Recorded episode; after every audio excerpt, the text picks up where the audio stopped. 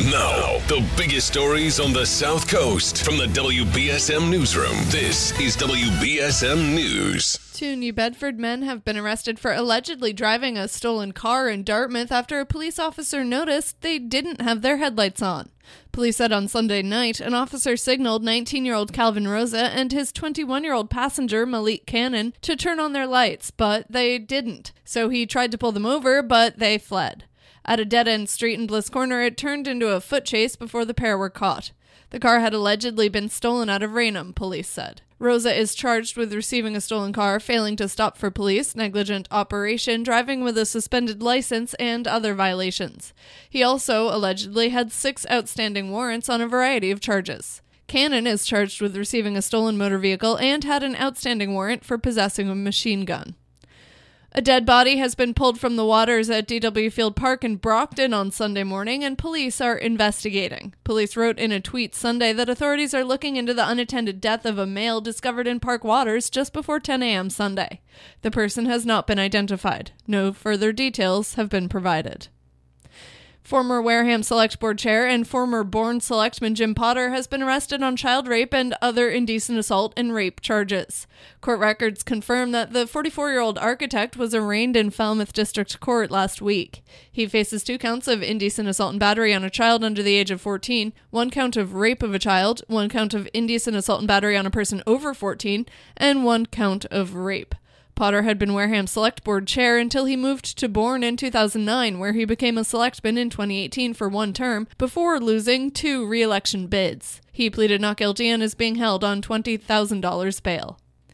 It's five to seven years in state prison for a fifty-nine-year-old Tiverton man who committed a Fall River convenience store robbery while on probation for a previous robbery. The Bristol County D A's office said Randy Audette was sentenced after pleading guilty to what the office described as a violent robbery.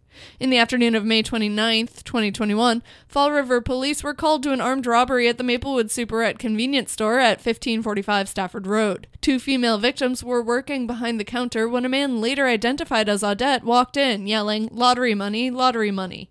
He grabbed cash and fled, but one victim chased him to his car with a baseball bat before smashing the window. Audette was later caught with the easily identifiable car just over the Rhode Island state line. The Coast Guard on Monday afternoon suspended the search for a missing swimmer in Martha's Vineyard waters. The search covered the area of the American Legion Bridge, which is part of a causeway that connects Oak Bluffs and Edgartown. It's known as the Jaws Bridge because it was featured in the movie. There's a sign warning people not to jump from the bridge, but it was apparently ignored by a group on Sunday night. Two brothers from Jamaica who had seasonal jobs on the island reportedly got separated after the jump. One of them was found dead yesterday morning. Authorities have not released their names. Six dolphins have been rescued off Cape Cod in the past week. The International Fund for Animal Welfare was notified about a pair that was stuck at Point of Rocks Beach in Brewster on Monday. The group picked up the other four dolphins in Wellfleet Harbor last Thursday. All of the animals were released off Provincetown. In sports, after enjoying a day away from the park, the Red Sox are back in action tonight. Boston visits the Pittsburgh Pirates for the start of a three-game series.